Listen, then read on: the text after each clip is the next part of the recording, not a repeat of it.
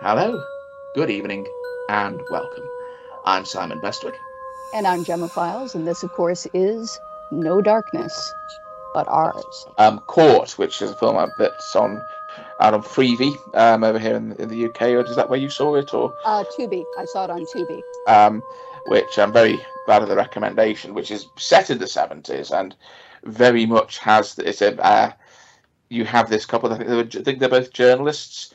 Uh, yes, that's right. Um, there, one's a photojournalist. The guy is a photojournalist, and uh, the woman is a, uh prose journalist. So Yeah. she writes the articles, and he takes the pictures. Yeah, and there's some sort of military base up on the moor near where That's right. which I think is, I can't remember what part of the country it's supposed to be in, possibly uh, Devon or Cornwall, perhaps. I don't, I'm not sure. Devon, I think. Um, and they, yeah, they they're they're basically like there's this base up on the moor. We don't know what it's for. They won't say what it's for. So we want to investigate it. And then this couple turn up in their white suits, Yeah. and, they're, and they're eerily sort of hands, good-looking and and well groomed and very well spoken, except that they, the way they speak isn't quite right. Yes. Um, the word the, the the word choice will just be a little off, or the usage of words will just be a little off. Um, it's you know they, it, it it is like the language of somebody who's they, they- they've just learned the language and they know all the words, but they know all the notes, but they're not necessarily playing them all in the right order almost. Um, and Yeah. the questions their questions become weirdly intrusive. Like, did you go up on the moor? Did you copulate? Uh, Yes, you went up on the moor to near the base, and then you copulated. What? No, get out of my house! You know? uh, when they try to get out of the house, the woman basically throws him, the guy back in the, uh, the guy back in the husband back in his chair, and just screams insanely at him. And the, the, the, the male of the couple says, "She has already killed once. She will again." And the the, the wife says, "If you if we tell you what you want, will you leave?" We never said we would leave. Yes. Uh, deeply, deeply. There's just something. It, it, it is. I mean, the, the, the implication as it goes on is that because it, what they, they, he talks about the court um, and the distant who will come.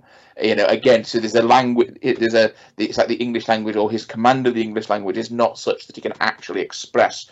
I mean, but it it, it could be some form of the Fae, or it Yeah. could be some uh, extraterrestrial. It's it's not clear, but they've Yeah, the- it, or paradimensional, even. You know, like a like a like a rip opened up between two dimensions, and we saw you, and you saw us, and you caught us on film. You took a picture.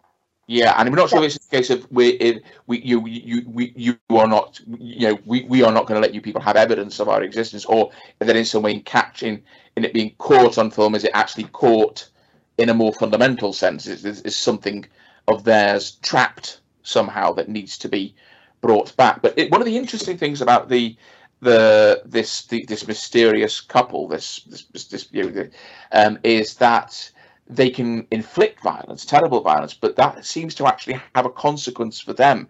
Mhm. The the female one is increasingly sort of like seems to be is increasingly sort of degraded uh, physically, and seems to find it harder to maintain the sort of her her human appearance and her sort of any appearance of equanimity. So it's in some way she starts to throw up a lot. She starts to drool. You know, it's almost like she's throwing up her own guts. you know, Yeah. like this this pink stuff that's coming out of her. So the, Yeah. the actual the actual commission of violence seems has some seems to have some sort of consequence for them. So exactly exactly why this should be again is never is never really clear. Which is I think that's that's a, a great one of the things that make, gives the film a great deal of power. There are a lot of questions that it just doesn't answer. Um, arguably, it means the final kind of denouement is kind of like well, it doesn't answer any questions and it's kind of it kind of ends, well, no, well, there's no big surprises in how that ended. Um, you know, um, uh, that that use of liminality though also Mm. you know it's like to some degree it's the the doctor who kind of well we only have so much money yeah, where Yeah. so we have to talk about stuff a lot yeah, stuff has to happen off screen. to turn you know. necessity into a virtue kind of thing. Yeah, every uh, every planet we go to looks like you know a slag heap out the back of the BBC. Yes. You know, but but at the same time, there's something very weirdly likable about that. And one of the most amazing moments in Caught for me is the moment in the dark room where uh, the husband finally he develops all the photos and he's looking through them and he's pouring through them trying to find what the fuck it is that you know has have brought has brought these two lunatics to his house to say things to his wife like we will remove the head of your baby if you Yes. if you don't blah blah blah you know um, and threaten his entire you know his entire family um, and he finally finds something and we see him staring at it and then he's like come over come over look at this and we see both he and his wife staring at it but we never get to see what it is we see their reaction. We don't see what they're reacting to. Yes, exactly. But the reaction itself tells us it's horrifying and numinous and world rocking and that- awesome. And that kind of been in and that kind of been it kind of been ex that so it could have been it kind of been extraterrestrial it kind of been the Yes. fake kind of been paradimensional it kind of been Yeah. uh, any of those things which of those it was is less relevant than the fact that it is one of them although let's face it with the way these creatures these these these two were behaving it was getting increasingly clear that we were not dealing with uh, with normal People. human beings Yeah. at any level but yeah mean, You know, right at right at the beginning, it reminded me of uh, something I used to say about, about dealing with my son, which uh, was that you know, you you have to understand that for Cal, it's like he's in a foreign country, Yeah. and you know, forever. it's like, and uh, you're always going to be like that, and you know, and I've I felt that myself on a smaller basis because because simply being able to communicate better than he does. Um, but uh, yeah, it's exactly like that. You know, you start off and you're like, you, where where do you guys come from? You you're from another country, right? No, no, we're from another. Yeah. Not from here. it's like, yeah, you know, I definitely need to rewatch this film, um, and not just because, and not just because we, we, we want to do more kind of a deep dive into it, but just because I really want to, I really want to watch it again, and I really want to go, want to really want to go through this again. yeah. I think I've seen it about three times now, and I and I did send away for it. I I I so I now own it, which is good. Um, because that's that's a that's a film that rewards uh, study. I would say. Yes, yes, and of course another one, which another one we, we want to sort of explore in, in depth is uh, is Enys Men, um, which is again another which is another film that definitely repays repeat. I think repeat. will definitely, definitely. I've seen it. I've only I've watched it through twice now, and I definitely need to to do so again. Um, and I don't know how uh, and I don't know how well this fits into the hauntology concept in that I mean it, it is it's create it's been created as an as as an artifact from the 70s Mhm. although it's been made obviously much more much more recently and there's nothing there that would be out of place in the 1970s um Yep. I, it's i mean it is a place where it's basically about a place where time goes completely doolally yeah. stops uh, but it's also it's also kind of like bringing a very old uh, a very old myth uh, that's in I I think it's quite prevalent in Cornwall. It's very prevalent in Wales as well. Actually, the Mm. the whole petrification idea. You know, this whole that, that you you find it in a lot of usually in Wales when you when you've got like a standing stone, a monolith. Um, it's usually regard it's usually somebody who uh, who was dancing or working on the Sabbath and got uh, right.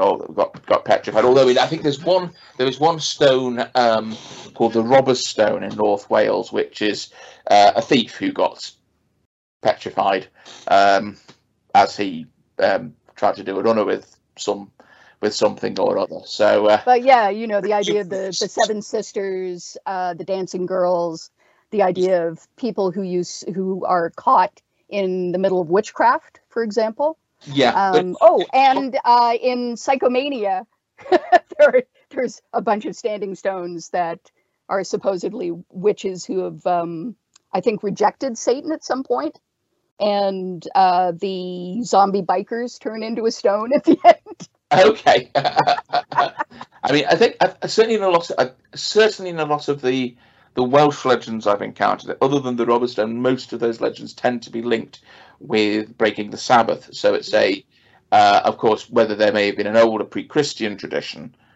it's hard to tell. But usually, it's a sort of it's, it's again, it's one of these vastly disproportionate punishments for a, a minor a comparatively minor offence, really, Mhm. or you know, dancing on the Sabbath or washing or you know, washing some clothes and drying. There, there is, I think, there's one one bunch of standing stones which is supposed to be some washerwomen who basically was washing and drying some clothes on the Sabbath, and they got petrified for that, which is kind of like fucking hell, dudes, lighten up.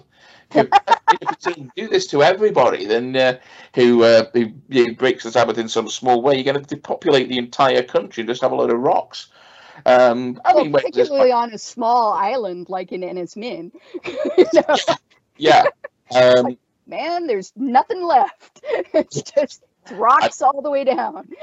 it is a truly fascinating film. Yeah. It's, um, I mean, the, the, the, it's one of those ones where um, I was aware as I was, as I, as I, as I'm not often when watching films of uh, the the attention to technical detail in terms of how it must, in terms of the whole process of filming it and all the process of creating it to actually make Look. it so, to make it look so 70s um, it's there in almost it's there in the use in the, in the in the use of film as and rather than digital.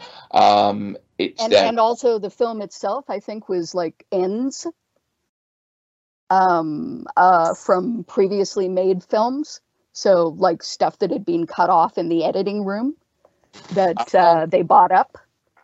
So it's like an older version of film as well maybe. I mean i know he's he, he, he- i mean he's he, he, he did this in his previous film where we're, we're filming like a six i think a 16 millimeter camera and one way you had to Mhm. basically hand wind it so you'd be able to film for a few minutes at a time. So uh you do it in these in this i mean it's just just on the technical level it's extraordinary what he's done. But the, i mean the film itself is just uh is just this quite remarkable um experience. I don't know as i said i don't know how quite how well it fits into the hauntology thing eh, other than it obviously is, is uh, an astounding recreation of that particular time I, I, I think it does though because I mean certainly the um, the time folding aspect, yes uh, the idea that something is going on on the island which is cyclical and repetitious, but uh, and and almost like you're caught in a loop, literally in a loop. But it could be as much a physics based yes kind of uh, thing as it could be a ritualized or supernatural thing. Um, it's and it's simply that there is no explanation. Yeah, it just You is know, it just is. Yeah, it's like this is how I live now. this is how I live now. In um, you know, apparently, doing the same things over and over again. You know, dropping something down the down the well, and you Yeah. know, and um, you know, uh, measuring the right who, who just happens to be looks like my dad but yeah, exactly. You know, that's a bit better but um yeah um i think it's a there was definitely a nice it's a nice thing that definitely, I, I did i did i do love that that scene in the chapel with uh with john woodvine sort of singing that hymn and her joining in and there's like that very sort of tender smile that passes between them uh Yeah. that uh, feels very genuine I, as i say he's not uh, he's not been in a film in quite a few years. He's well into his nineties now, and nineties now, and looks quite, quite. It does does look quite fragile compared to uh, compared to the last thing I saw him in. Um, although you wouldn't necessarily think he was ninety odd. Um, so possibly he's just he's just kind of come out of retirement for this one because this is a this is his daughter's uh, partner making the movie. So it's like okay, this is this is a family thing. I'll I'll pop my head up. yeah exactly and you know uh, and again a very hauntological 1970s kind of early early 1980s kind of aspect is the idea that if everything is is you know, which which we we see in uh, um, ah, God, the Voice of the Fire by Alan Moore. Oh yeah. Um, you know, the idea that if everything is actually happening at the same time, then if you see a ghost, that ghost could be a person. If you see an angel, that angel could be a person. If you see a monster, that monster could be a person. Any of these things are real because they're all existing at the same time. They're all, and all options are Yeah. possible at the same time. You know, yeah, you know. I mean, to to the hymn singing preacher, you know, is that like a moment of numinosity? You know, it's like this this girl just appeared, this woman just appeared, Yeah, was- smiled was at me. like that. you know, I mean, I'm just realizing as well that Woodvine is an actor who's very much associated with that period of the 70s and 80s. Yes. Um, I don't think he was any. Of the, he's not been any of the ghost stories for Christmas, although he the big did do a thing in 1980 called Spine Chillers, which were readings of various, you know, sort of classic right. ghost stories for for Jackanory, the kids' Yes. TV. So you had things like I, I think Lost Hearts may actually, or a version of that may actually have been one of them. Um, not all of these are. A, number of these are available on YouTube, but not all of them. Uh, Jonathan Pryce um, did a couple of a couple of Saki stories, including the Music on the Hill, which is one of his least, one of Saki's least humorous, um, sort of and most, you know, sort of paganly supernatural stories. It's it's very much like something Machen might have written, right Yeah. down misogyny. Um, uh, I do, I do, I, do remember. He, I haven't been able to find a recording of it, but I do. I think I actually saw it at the time. Uh, was Sredni Vashtar, mainly because that's what I first heard the name. Um, uh, I still find, for me, the, the the definitive reading of the story is still the one by Tom Baker. Absolutely. another very 70s 80s actor there. Um, but woodvine did um, a couple of uh, well i found a couple of the ones he did. He did the devil's ape by barnard stacy which is a fairly um, in, in many respects a fairly undistinguished i think he was sort of they tended to farm out a some of these stories were done you know it's like uh, freddie jones got a lot of got stories by hg wells um, and jonathan pryce got saki um, you know, certain rights, and I think Michael Bryant got M.R. James, and for some reason, I think Jonathan John Woodvine tended to get like, yeah, you you get all the other authors, you know, you get all the other authors, you know, stories, but but there were stories by people like Philippa Pearce, um, Yeah. who uh, mainly wrote for young adults, but wrote some very good short supernatural stories, some very very effective ones. Um, but yeah, there's that, and there's the the Yellow Cat by Michael Joseph, which is a great little ghost story. Um, and if you're scared, if, if you're not keen on cats to begin with, this will really, uh, this will not make you any fonder of them. I don't think.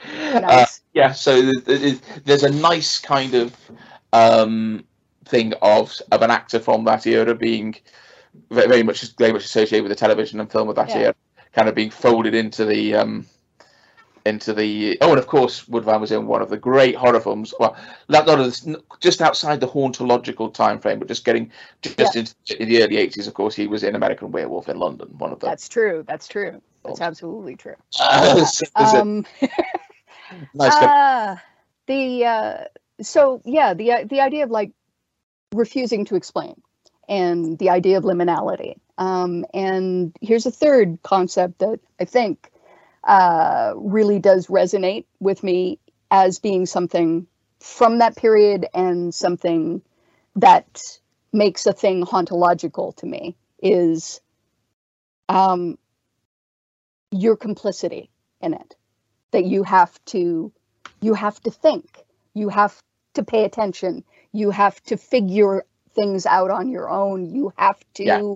participate it's assuming you have a brain and are going to, and are willing to use it. Of course, Yes. another an, another hauntolo- one that definitely falls into this whole hauntological category. Another one we discussed in the past, Penda's Fen. yes Yeah. yes Um, it just kind of occurs to me an awful lot of the films that we've uh, a lot, lot of the films that we've we've quite a few of the films we've discussed in the past are ones that would very you know fall very readily into this. that's uh, true into um, oh i'll i'll talk about a little bit more about history of the occult Um, so it's a very Argentine film. It's set during a very specific era of Argentine history. But at the same time, it's also it's also reinterpreting that history in much the same way that um, God, there's a uh, there's a fairly recent book that I bought on Audible um, called A History of Night, I think.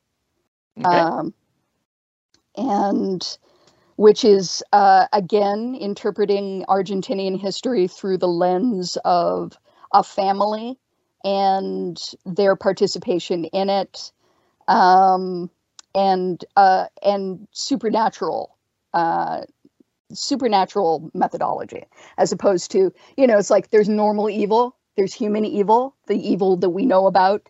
Um, evil from South America generally, um, people being disappeared, people's children being stolen, you know, uh, fascism uh, infiltrating everything from the top down and the bottom up, etc. Um, you know, colonialism, um, the extirpation of the original indigenous peoples. Yeah. Um, but but then there's also this resonance of supernatural evil. And i i think maybe it comes out of you know maybe it comes out of um being a catholic nation. It's possible. And and this sort of moment of post catholicism uh, uh, when you know you get a big infiltration of marxism and therefore atheism at the same time. Yes. but but this this idea that you know things are so bad things are so awful things are happening that are so weird and so black that it's like witchcraft. It's Yeah. like brujeria. It's like you know um in in in a history of the occult what you figure out after a while is that there seems to be uh, a Lovecraftian kind of intrusion from the outside, but there also seems to be almost Crowleyan black magic being used on the inside, and that their their version of Buenos Aires may not even be inside the universe as we know it anymore. It might be in a pocket universe that was that was created by something that was done at some point by some spell, some ritual, some you know, Yeah. uh, a pact between powers, and that they're living inside of this, and therefore that things can be brought into this pocket universe and that they can be removed from this pocket universe there's a man whose dead body is found at the beginning and in um, and on the uh, the news show um, they're investigating who this man is. By the end of the film you realize that he's a person that everyone in this narrative knew. He Yeah. was part of their team. He was part of the news team and he has been removed from the universe.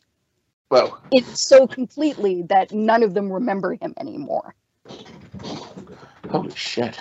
I know, and um, yeah, it's incredible. It's an it's an incredible film, um, and you know, but it takes you a long time to figure this out. You know, Yeah. it's not a long film, but it takes you a while to figure this out, and they are relying on you being able to figure this out. They are relying on you asking yourself consistently, okay, why am I being shown this? What's the point of X? How does What's this the- connect to that? yeah how does this connect to that you know it's like it's The not was the well, I mean what's um what I've started to call the Skinamarink protocol. Um, because when Kate and I finally, as I said, I'd made one attempt to watch Skinamarink when it was, and it was kind of like I was trying to watch it like over my lunch, so I wasn't paying full attention. It was like it's very clear. Okay, you need to focus on this, and so Yeah. we both agreed. Okay, all the lights out, put our phones away. Uh, we give this our undivided attention, and as we watched, I was sort of like thinking, oh right, so I think that that's supposed to mean that, and that's you know we were kind of like yeah thinking aloud to make the connections, and um, that made the film. Um, we you know we, we found ourselves getting much more engaged with the film, and yeah, as I said, Yeah, has, and it and well, it makes it so much worse. It, you know, it's it's it's terrifying. By the, I mean, as I said, it has its flaws. There's a, there were a Yeah. couple of long, there's some a few long years, you know, where it was a little bit too long for its own good. But the there are sequences of that, that are utterly, utterly terrifying. Yes. And it's a uniquely unsettling experience, and I, you know, definitely. Yeah, and and you know, and there's the it's that weird thing of being frightened by an idea. Hmm. You know, it's like and something has come into my head. Take it out. Take it out. Take it out. you know, it's like why did you make me think of that? so yeah you know um you know we we circle back to the beginning you know the particularly with stuff like the apparition phase um where he's talking about you know uh looking at ghost photos you know and trying to figure out how a ghost photo has been faked trying Yeah. to figure out you know and if it hasn't been faked what are you actually seeing you know um and i think that that has a lot to do with hauntology as well you know it's like from this angle it looks like this. From this angle it looks like this. It's um it's almost like a rorschach blot. Oh Yeah. actually one of the most ontological things that i've seen recently is a movie called rorschach that was made in um i think 2014 or possibly 2015 it's on youtube and it's about a investigation um, by two guys, uh, two paranormalists who come in. Um, actually, I think of they, I think they think of themselves just as physicists, and they come in to um, investigate weird things going on in somebody's house. Um, she's pretty. She's like, "Is it a ghost? Is it you know?" And they're like, "Oh no, no, I, I'm I'm sorry. Um, we, you know, we're just here to measure it. We're not actually here to tell you what it is because we don't know what it is. And Um, yeah, sorry. and things just, you know, they start out sort of quote, quote, normally supernatural, normal paranormal activity, but then getting bigger and bigger and odder and odder and odder. Yeah. Um, yeah, completely worth your time. You know, you should check it out. Anybody, anybody here should check it out. There's another writer. I mean, definitely, if you can, if you can find, if you can find these these books, they're definitely worth reading. Uh, there's a man called David Hutchinson, and he's um, uh, he's he write he's known in more recent years for writing the uh, the uh, the Europe in Autumn series. You know, sort of so- um, set in a near future, in a sort of near future and fairly dystopian um, Europe. But Right. um, I first encountered him when I was uh, a kid. Back in the eighties, he I think at the age of seventeen he wrote his first he had his first book published, a story collection uh, Hmm. called Thumbprints, and he Mm. followed up with another one called Torn Air. And there were a couple of others, but they were mu- edging much more into science fiction. Whereas the Yeah. first couple, there's uh, a strong element of of super, and it's a very hauntological super. I, mean, I don't not not not deliberately because he's just basically working. th- This was basically he was basically writing in that period Yeah, he- his stuff basically puts in a lot of those ideas. Uh, There's a lot of his kind of um, his stories revolve around the idea of these characters who uh, discover what they call transplacement, which is basically teleportation, which of course right. has its own revolutionizing effect on on society. But in the process, they uh, in the process of they discover they encounter a ghost that Yeah. tries to kill them. Um, that's great. they do, but they do several of the. But there's there are several of these stories which um, uh, uh, Jimmy Singh and Neil Judson are the two main characters, um, and they keep they, they run across a few different uh, uh, Mhm. Few different permutations of this. But to me, this this also stories with kind of a nearest future setting that have, also have a very um, uh, they have a very supernatural. There's a wonderful story called Ace in the Hole, um, and it's about a guy who has this one particular talent, which is whenever you cut a deck of cards, he always finds he always picks an ace, Hmm. which is not a particularly useful skill, except that a card game called Ace in the Hole springs up as he gets older. And the whole point is you just everyone just picks a card from the deck, and the winner, and whoever wins, whoever has the highest card wins, and aces are high. So of course he makes an absolute fortune Hmm. on this. And then he's honest. And then in, in this future they have they have commercial submarines that can transport you from place to place. He's on board it, and there's a malfunction. Hmm. I'm stuck under there, and the captain says, "Okay, there are five of us on board here, and with the oxygen we've got, five people. Will not live long enough for the rescue ship to, for the rescue rescue to arrive. However, four people could. How are we going to determine it? We cut cards, basically, of course. And this this woman who he's struck up a friendship with, but Mm. possible early romance, um, he's told her this story, and uh, she basically, you know, kind of realizes that his his skill has basically condemned him to death. And so when it gets to her turn, she just goes, "It's an ace," and you never you're never sure if she's actually picked an ace or not, or if Mm. she's done this to sort of she's she's there's some she's decided to sacrifice herself for this guy she doesn't really know. Uh, but I mean, this was written by a 17 year old, and it's very mature. Yeah. apart from that, um, and she's yeah she and after he's rescued, you know, he realizes he's never even looked at his own card, and he looks Yeah. at it. It's a queen. So one time that uh, Wow. kind of nice ironic thing, but he also there's also a wonderful I can't remember what it's called, but there's this one where um, this guy he's like the only individual left. This the entire every everyone else has become part of this Gestalt hive mind. Mm. Uh, saying that there's a, a dominant gene for telepathy, and eventually something makes it kick in, and so all the minds on Earth are connected Right. merged into one, and he was like the only. But uh, and then he runs into one other person, and something happens.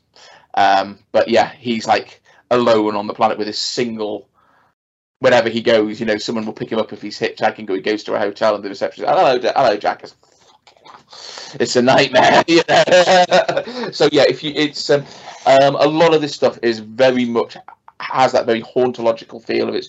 There's the parasite, the parapsychology, the sort of the blurred line between science and and the supernatural, the, the paranormal. Yeah. Um, very much of that, just because it's it was written by a new writer of its time. So if you can get hold of Thumbprints or Torn Air, I highly recommend them. Okay. Uh, They're just a lot of them are just terrific short stories in Yeah. any case, but they definitely have that hauntological vibe to them. Yeah, uh, exactly. So, you know, are we talking about a genre? I think we're talking about a vibe more than a genre. Yeah. I think we're talking about a But that's I mean, with horror aesthetic- in many ways. yeah, exactly. Aesthetic is part of it, but it's not the whole thing. Yeah.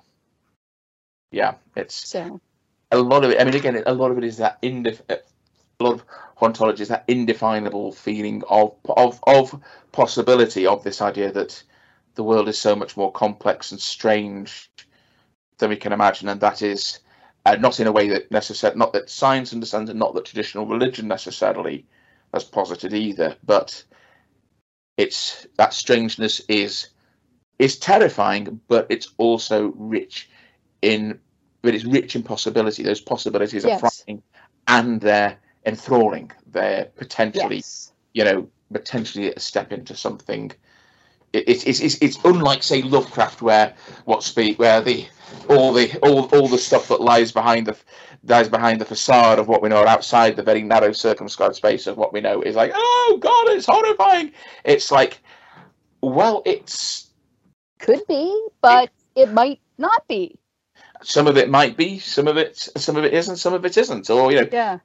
it's there's an op- it's it's frightening and optimistic. It's it's uh, optimistic at the same time, um, and maybe that's and maybe that's a very valuable feeling for people to have that Yeah. things don't aren't just what they are or don't just have to be as they are. That there are other ways of seeing and other ways of doing and being, which sounds a bit hippie-ish, I know, but uh, Uh, it sounds a bit hippie-ish, but it also reminds me of, um, you know, there's that uh, the multiverse theory um, as filtered through Stephen King. You Yeah. know, there are other worlds than this. yeah, and there's that Le Guin, uh, as you know, Le Guin thing of you know, sort of, um, you know, the of how a lot of it is about imagining other possibilities. You know, the, the uh, capitalism seems you know completely. Uh, completely inescapable and something which is just the natural order of things, which is no alternative. But that is how the divine right of kings once appeared, and people Yes. people, people imagined otherwise. Yes, exactly. You know, that um, when people start to have different ideas, when people start to think about different things and go, well, wait a minute, things don't have to be the way that they always have been. At first, it's horrifying. It's very frightening because it's chaotic and abnormal. Yeah. But then something shifts and it's infinite possibility. And I think when we go back to what we were talking about at the beginning, you know, everything's nice, everything's normal, and then something's a little abnormal, and then it's horrifying, but it's also fascinating. Yeah, yeah. And I think it's yeah again the people who always and this is possibly why the people who have always scared me most are the ones who are trying to enforce conformity and the ones who don't who have who who seem to dislike an individual voice anyone who doesn't kind of who isn't in lockstep agreement with every single point and unfortunately it's not just the right wing who have that authoritarian Nope, tendency Not There at all. so many of these. Uh, and, and then there was a time when I started writing, I think I was kind of hoping I'd write stories that would send my readers out to kind of storm the barricades, sort of thing. But Mm. these days, I'm much more interested in stuff that that provokes kind of complicated and conflicted kind of responses and it's just kind of like you know i'm not here to preach a, a moral what is this about it's well it's about 7000 words long in the case Yeah. of the story and it is what it is and you have to deal with that you have to process that and you have to come up with your own solutions um, and i think yeah we need more people people need we need people to have individual responses we need people to have minds of their own uh, Yes. and just become part of another kind of marching mass mind because that's just as that's the kind of that's the kind of bullshit that gets us into trouble to begin with Well, it's true. I, uh, you know, I, I may love cults, but I hate cultishness. yeah Well, we've we've solved all the problems of the world now. fuckers aren't we um, so i mean have we have we left any any hauntological works of uh, fiction art uh, cinema music television whatever out then let us know Please, know. maybe we'll come back and do this shit again um, Yeah, do absolutely. some of Me- them. meanwhile, Ghostwatch is on Tubi. Watch it. Absolutely absolutely there's a there's a, a sort of later period haunt a bit of hauntology from the the pen of the brilliant stephen volk who Yeah. a writer whose stuff really you know just not enough of that guy's stuff is getting gets made into films or tv uh, check that out check out afterlife as well the tv series Yes. that fucking thing with Ricky Gervais. I hate Ricky Gervais, but um, the the TV series with Andrew Lincoln and Yeah. Lesley Sharp, which is just two seasons of some of the best television of the early 2000s. I agree. seriously. Absolutely. So we will Okay. we will be back next time and to lower the tone of the conversation again and uh, more interesting stuff to talk shit about. Um, but until then, I have been Simon Bestwick. I've been Gemma Files, and this, of course, has been No Darkness, Darkness. but ours. Ha ha ha.